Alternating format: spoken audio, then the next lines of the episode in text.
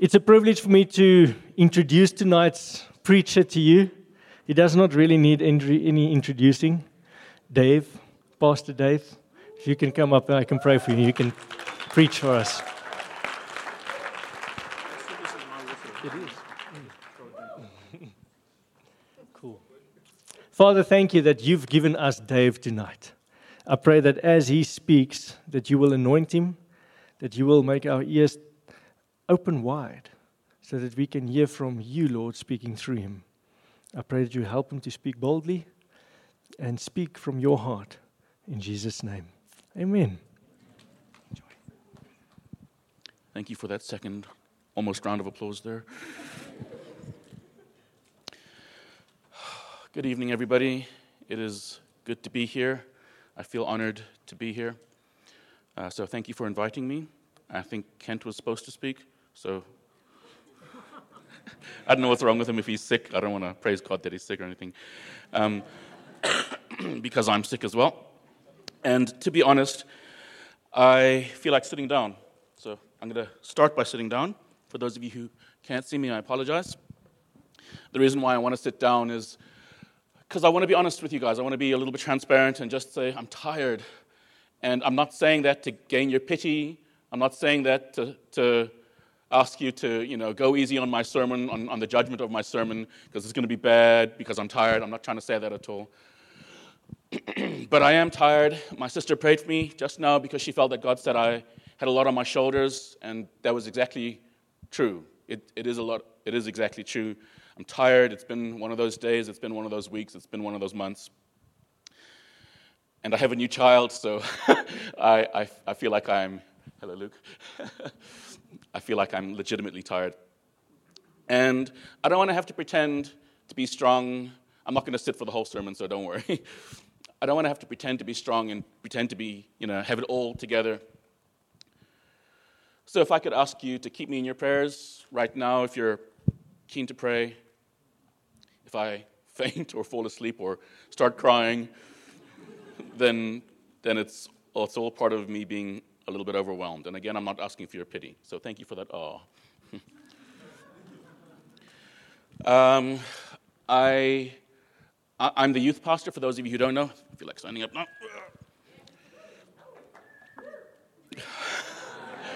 Can someone just like give me a round of applause or something? Not these half little woo, woo, ah, ah. These little woos, and they just sound so strange and out of place. You go, go for it, man. Go for it. okay, stop now. so I'm the youth pastor, which is, when I say youth, I mean high school. Um, so I've got some of the, the leaders from the high school ministry here with me, and some of my sermon you'll have heard before, and that's going to be okay. Uh, it's not the same sermon, but you'll recognize some parts. Um, I spoke last week at another church um, around a similar topic. Uh, we're, we're, we're dealing with Romans, uh, Romans 12 specifically. I think you all should know that. Put up your hand if you don't know that. Okay, good. Well done. Well done to the past preachers. um, Romans 12. And I've got the topic or the, the section from roughly verse 17 to the end of Romans 12. And I preached a sermon last week about it, and I got a reference completely wrong, or, or I misjudged my audience. Um, I, I did a reference, um, and about two people out of the 50 people there understood it. So this was the reference, and please help me. I hope that you guys understand it. The reference is when I was a young warthog. Okay, so some of you know it. Maybe some of you weren't willing to sing, and, and you know it, and some of you don't know it. It's a, a reference from The Lion King. There we go. Some of you recognize it now. But when I was a, a young warthog, the world was a different place. And it felt like evil was far away. I don't know if it's just because I was a young warthog that evil felt far away, but evil felt like it was calling from different corners of the world. It felt like somewhere in Haiti or Mogadishu, where evil would shout from the corners of the world, Hey, I'm evil. I'm far away. But now uh, I've grown up, and or to some extent I've grown up, and it feels like evil is really close. I don't know if you feel like that, and it's, it's really loud.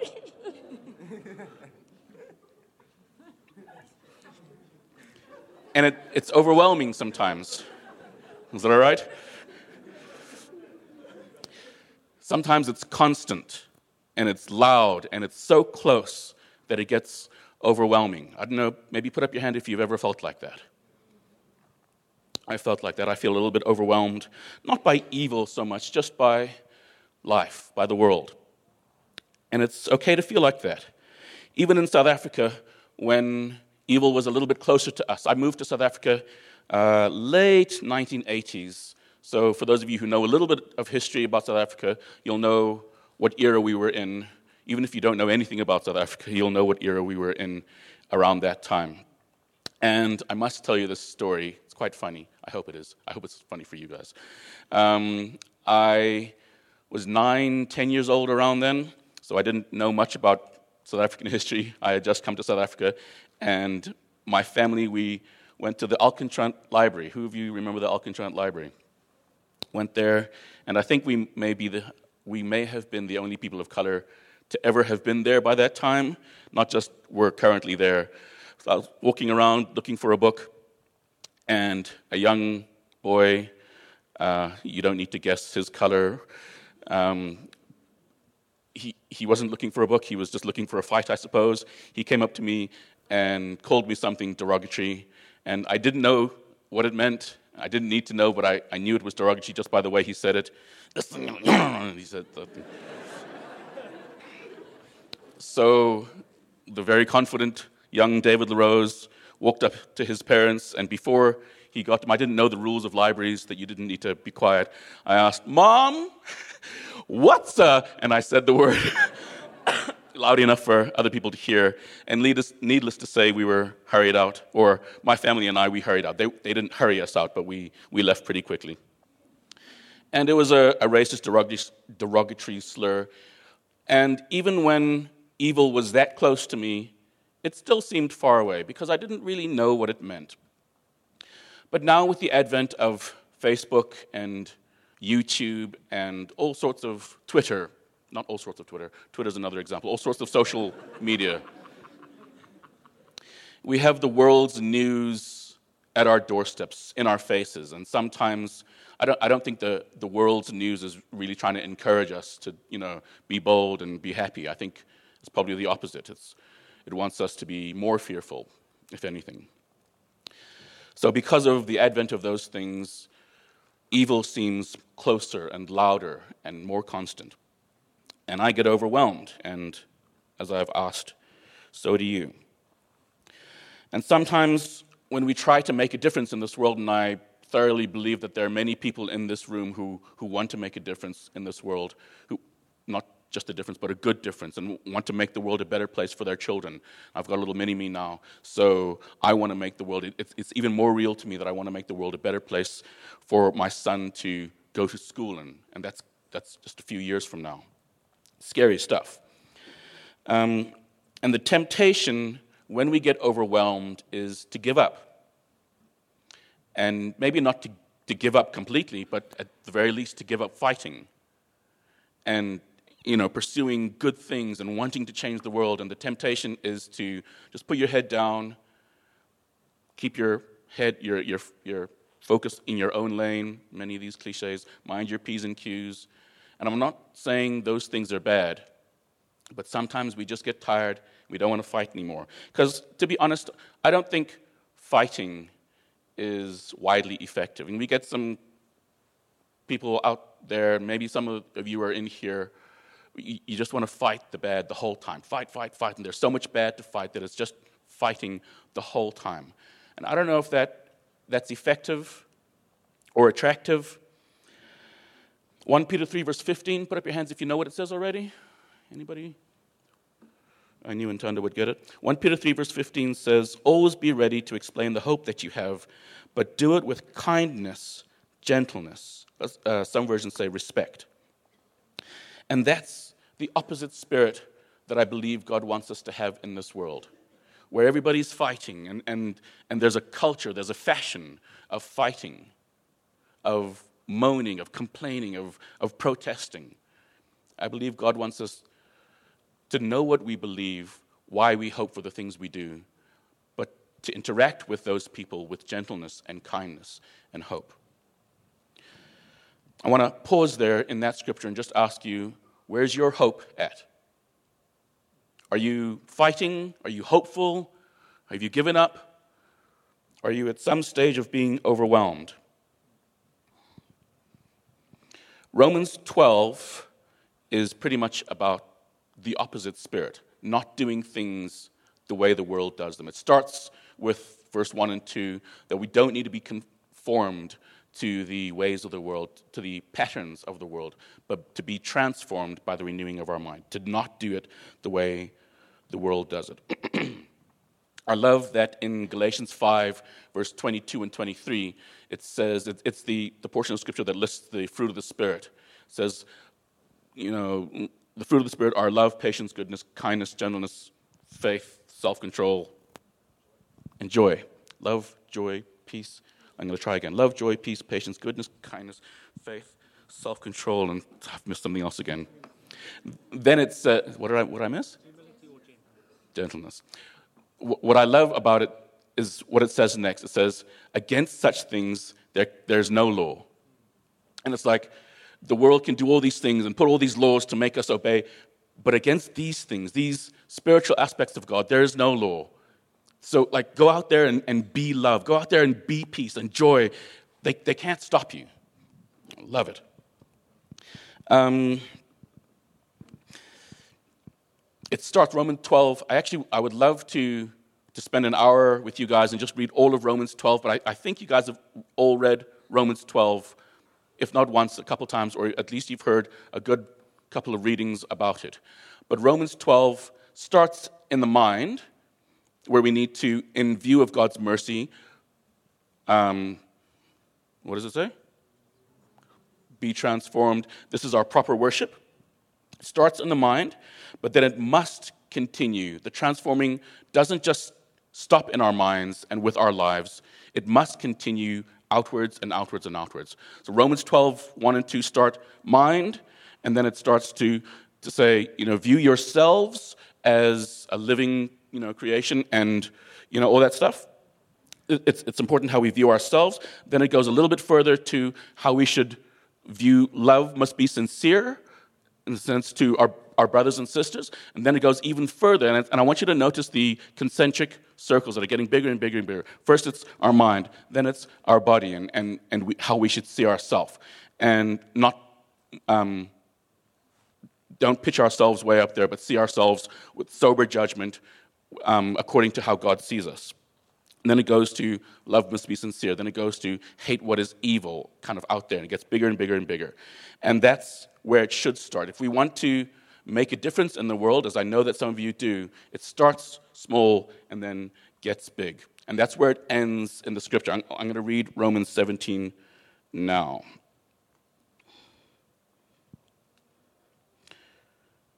Do not repay evil do not repay anyone evil for evil, but be careful to do what is right in the eyes of everyone. If it is possible, as far as it depends on you, live at peace with everyone. Do not take revenge, my dear friends, but leave room for God's wrath, for it is written, It is mine to avenge. I will repay, says the Lord. On the contrary, if your enemy is hungry, excuse me, feed him. If he is thirsty, give him something to drink. In doing this, you will heap burning coals on his head, which I have heard recently from Daniel, who I think is in the service. Daniel, are you here? Hello. Sitting as far back as possible. I heard recently from Daniel that it's not like I always used to think, you know, yeah, heap coals on that guy's head, he must suffer.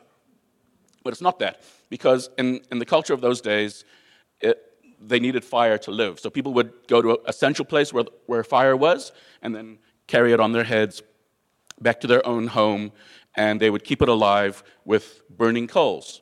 So actually, when we're trying to heap coals on someone's head, it's actually not like that. We're, we're helping them.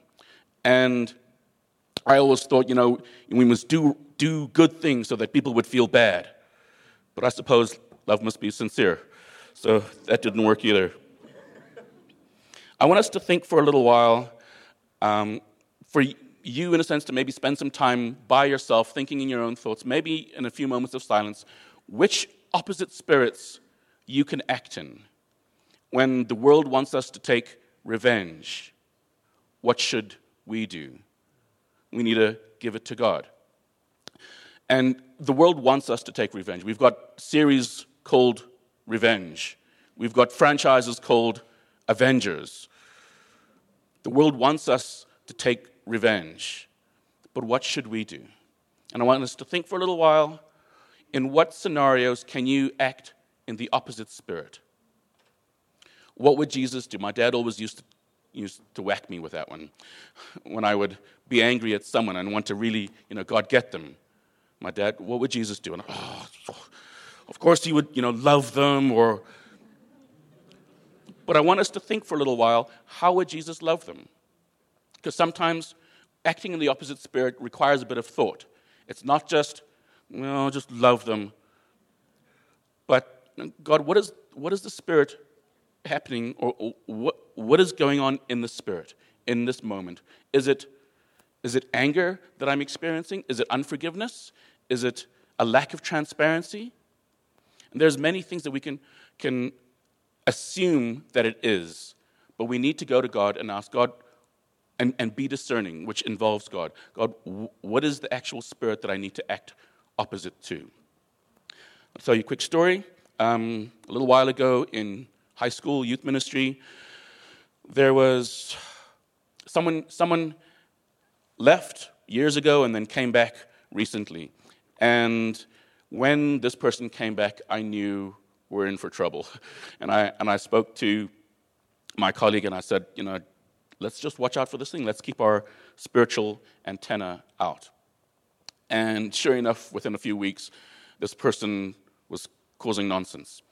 And I could see it progressing and getting worse and worse and worse. And I didn't want it to get to full blown nonsense. So I decided that's a nice way of putting it. So I decided I'm going to address it now. And I think people looked at me a little bit confused, like, Pastor Dave, why are you saying these things? No one's doing that. But I, I wanted to take a step in this, I wanted to take a stand in the spirit before it got to things where people, oh, this is what Pastor Dave was talking about. Because I think they might, they might miss it completely. Um, I'll give you a little bit of more details. Um, on a camp we, that we went on a while ago, one of the boys fell asleep, and this person, oh, the, the boy woke up with someone holding his hand. and it was a girl kind of just you know, she wanted a boyfriend. So she, she thought there was a moment to. yeah. And on the camp, there were love letters going around, and there was denial. And so, so there was. I asked God, what is, what is the spirit going on here? And I, one of them was lying, and one of them was drama. And I'm not sure why that's funny and I'm, I'm not going to engage with that joke because I have an idea of why it's funny. But uh, moving on. Um, so, what I did was I, I wrote out a very non dramatic statement. And instead of preaching you know, about it, I just read out my statement, very non dramatic. And I, I said, if you're here to get a girlfriend or boyfriend, you know, that's not why we're here. If you're lying, stop it. And I moved on. And I don't think the guys really perceived it but I trust that their hearts, that their spirits understood, and I, I believe it stopped. It could have gotten worse, and it's not. And I want to encourage you guys not to just look in the physical realm, because dealing with that situation in the physical realm would have, would have looked very different. I could have taken the person aside and spoken to her about drama, spoken to her about lying, and then she would have probably lied to me, and there would have been more drama. So let's, let's consider with God the spiritual aspects of these things. Do not repay anyone evil for evil. Be careful to do what is right in the eyes of everyone. If it is possible, as far as it depends on you, live at peace with everyone. Isn't that different to the world that we, we live in? Live at peace with everyone. Do not take revenge, my dear friends, but leave room for God's wrath. It's pretty difficult. Anybody want to take revenge and feel, no, you know, I must let someone else take revenge. That doesn't, it, it goes against everything you want to take revenge. Do not take revenge, my dear friends, but leave room for God's wrath, for it is written, It is mine to avenge. I will repay, says the Lord. On the contrary, if your enemy is hungry, feed him. If he, your enemy is thirsty, give him something to drink. Isn't that amazing? It's so different to the world that we live in. I mean, I think in today's society, we, we want to care for the downcast, the people who are struggling. But our enemies, we don't want to care for our enemies. We don't, we don't want to be nice to our enemies. But that's exactly what God is asking us to do. We want to, God is asking us to do the, the, the very thing that He needs. He needs coal on His head to live. It might not be, you know, I don't know, something that you want him to suffer. It might not be the thing that you want to get him for. What he might need in the spirit is to live. And putting coal on his, help, on his head helps him to live. Coal might be the, the difference between life and death for him. And we want to look in the spirit and give him what he needs. Now, don't think, yeah, I'm going to give him what he needs discernment.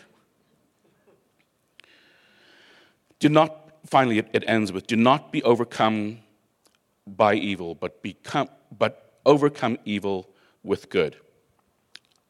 Uh, the time is 7.23. What time do I need to finish? Never? No. Another? Sorry, another. I didn't mean to say never. That's the tiredness. All right, then I want to finish with this thought. Um, Your good deeds are not enough. Your good deeds are not enough. If they don't start with, in view of God's mercy, in view of God's amazing grace, His, His death on the cross, if they don't start there, your good deeds will not be sustainable. I feel like taking more than seven minutes with the story, but I'm all right, fine. Um, I was abused when I was young. And I made one of those judgmental promises I'm never going to be like this person. And I, I, long story short, I tried to do it without God. And you can kind of tell where the story is going. But God allowed me to be in a situation where I felt like I was about to do some serious damage to someone, to my sister. She, she said something really, really upset me, and I saw red. And I I don't know if anybody here has seen red where they just lose it.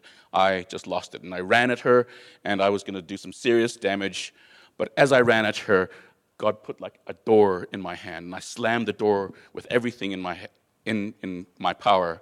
And at that moment, God said to me, Son, you can't do it on your own. You can't not be like your abuser on your own. And it was with that realization that I, that I knew I needed God's grace. And my good deeds would not be sustainable. My good intentions would not be sustainable without God. And I want to encourage you at every moment, go with God. Matthew 25, verse 40 is an interesting story. Um, it pretty much says the disciples ask, or you know a group of christians around jesus ask it's the story about the sheep and the goats and god separating the sheep from the goats and the disciples say you know when did we do these things for you and jesus says when you did it for the least of me you did it for me. When did we visit you in prison? When did we um, feed you when you were hungry? And that's what remember god is saying telling us to do. When your enemy is hungry feed him. I'll go so far as to say when your enemy is in prison visit him. Um, then the sheep are the good guys, the goats are the bad guys. Uh, Jesus says the goats didn't do well because when they didn't visit me in prison, when they didn't, when, when their deeds, when, when there were no good deeds, when they thought they had good deeds, you know, praying in tongues and, you know, being seen in all the right places, praying long prayers in, on, the, on the corner, being seen with Jesus, those were all worth nothing because you didn't do the right thing. And I think, actually, before I finish that story, uh, Jesus separates the goats from the sheep and, and sends the goats to the place where there will be gnashing of teeth forever. And there's no mincing of words. It's not a euphemism, it's, it's hell. And we need to be careful that we don't think our good deeds will get us into heaven. Our good deeds are good things, but they need to be based, they need to be related to in view of God's mercy. Because Jesus actually says in those scriptures, Depart from me, I know you not. We need to be in relationship with Jesus. We need to relate our good deeds to in view of God's mercy. We need to, uh, Matthew 5, verse, I think it's 16, says, You are the light of the world. Um, you should let your light shine so that when people see your good deeds, they will give glory to the Father. And we think, you know, people need to see our good deeds so that we can, you know, you know, you know, do that, or, or I don't know. All right. Um, 1 Peter 3, verse 13 to 18. I read a little bit of it just now, just now, but I'm going to read a little bit more of it because it's a really nice scripture. It's in the message, so I apologize if that offends you.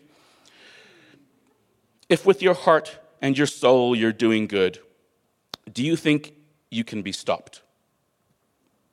If with your heart and your soul you're doing good, do you think you can be stopped? Even if you suffer for it, you're still better off. Don't give the opposition a second thought. Through thick and thin, keep your hearts at attention in adoration before Christ your Master. Then the part that we all know be ready to speak up and tell anyone who asks you why you're living the way you are, and always with the utmost courtesy. But then we don't read what comes after that often. Keep a clear conscience before God so that when people throw mud at you, obviously the message, when people throw mud at you, none of it will stick. They'll end up realizing that they're the ones who need a bath. Listen to this.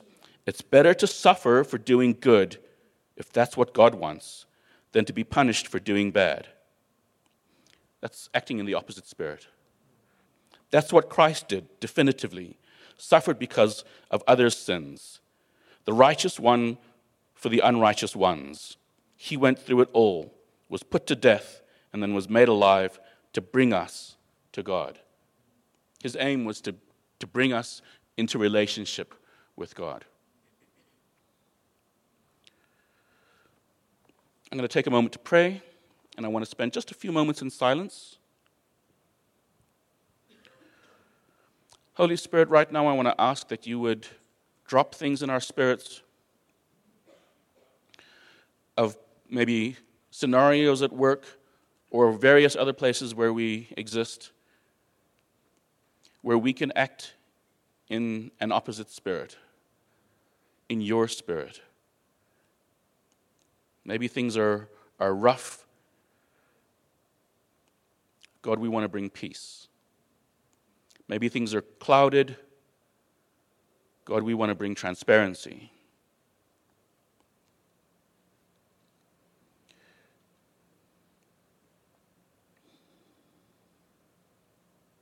Maybe things are arrogant. How, how different is humility to the world that we live in? God, will you help us to have discernment? That, we that we don't, don't just go guns blazing because maybe the things are unwise and you want us to come with wisdom.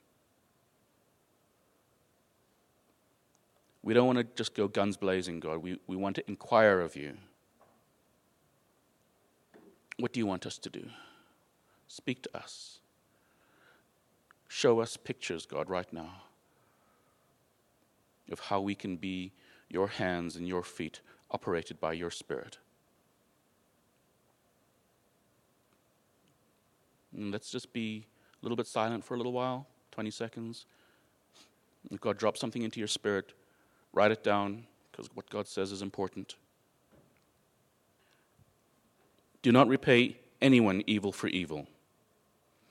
Be careful to do what is right in the eyes of everyone. If it is possible, as far as it depends on you, live at peace with everyone. Do not take revenge, my dear friends, but leave room for God's wrath. For it is written, It is mine to avenge, I will repay, says the Lord. On the contrary, if your enemy is hungry, feed him. If he is thirsty, give him something to drink. In doing this, you will heap burning coals on his head. Do not be overcome by evil, but overcome evil with good. Thank you very much.